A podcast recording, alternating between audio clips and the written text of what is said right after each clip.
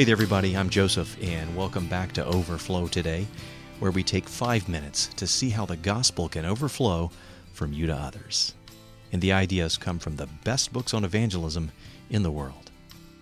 You know, Christians are often labeled intolerant, and that can make you less willing to share your faith with your non Christian friends. Well, today on Overflow, evidence that suggests that Christians are the number one most tolerant group of people in town and why that should give you confidence as you move toward your non Christian friends with the gospel. Some of these thoughts are from a book called True for You, but Not for Me by Paul Copan. Now, how is it possible that Christians are the most tolerant group of people in the community when we are the ones, and sometimes the only ones, who are willing to call something wrong or immoral? People seem to resent Christians for doing that, and they label us as intolerant for calling someone else's choices immoral. Well, Christians can understand that they really are the most tolerant group of people by grasping the difference between false tolerance and true tolerance. Now, here's the popular version of tolerance today it goes like this If you oppose my moral views, you are mean spirited and you are a bigot. That's false tolerance. Now, true tolerance, the type we Christians practice, might sound more like this as we would say, You and I totally disagree on what's right or wrong on this matter, but that doesn't threaten our friendship. Do you see the difference? That's true tolerance. False tolerance forbids others to disagree with that person's views. As Christians, we practice the virtue of true tolerance by giving others the right to disagree with us, and we will still honor and love that person who disagrees with us. You know, it's really easy to have this confused in our minds, and no wonder because huge parts of our society have bought into this notion that the meaning of tolerance is to not call anything wrong. But that very notion is self contradicting because the false tolerance message is basically this You are wrong to call something wrong. Do you hear the contradiction?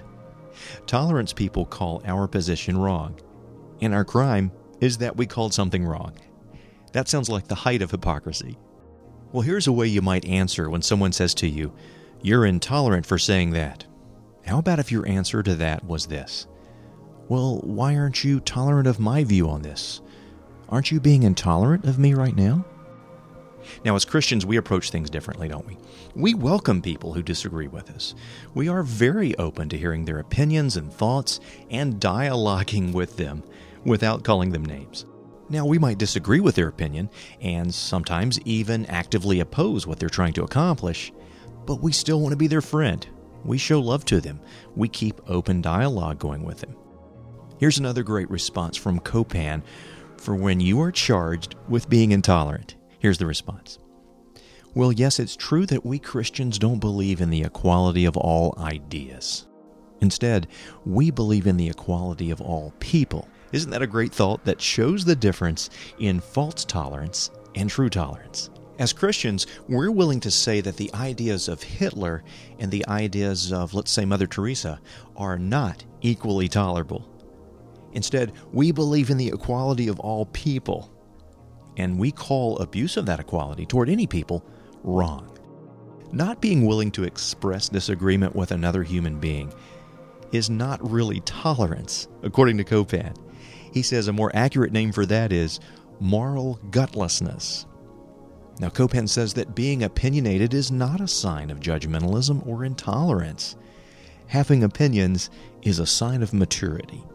Okay, are we clear on this? That person who screams, You're intolerant at you, is basically telling you that you are forbidden from disagreeing with them. But you, as a committed Christian, really are the most tolerant person in our community because you'll let them disagree with you and you'll still be a friend to them. Now, knowing that should make you more willing to step out and engage your non Christian friends in good discussions that can lead to sharing the gospel of Jesus Christ with them. Overflow highly recommends the book True for You, but Not for Me for dozens of great insights like this. It's by Paul Copan and it's from Bethany House Publishers. That's all for this edition of Overflow today. I'm Joseph Hanford. Now, don't forget that all our shows and small group discussion guides that go along with each show are always available for free for you at our website, overflowtoday.com. That's overflowtoday.com. Now go pour into someone's life.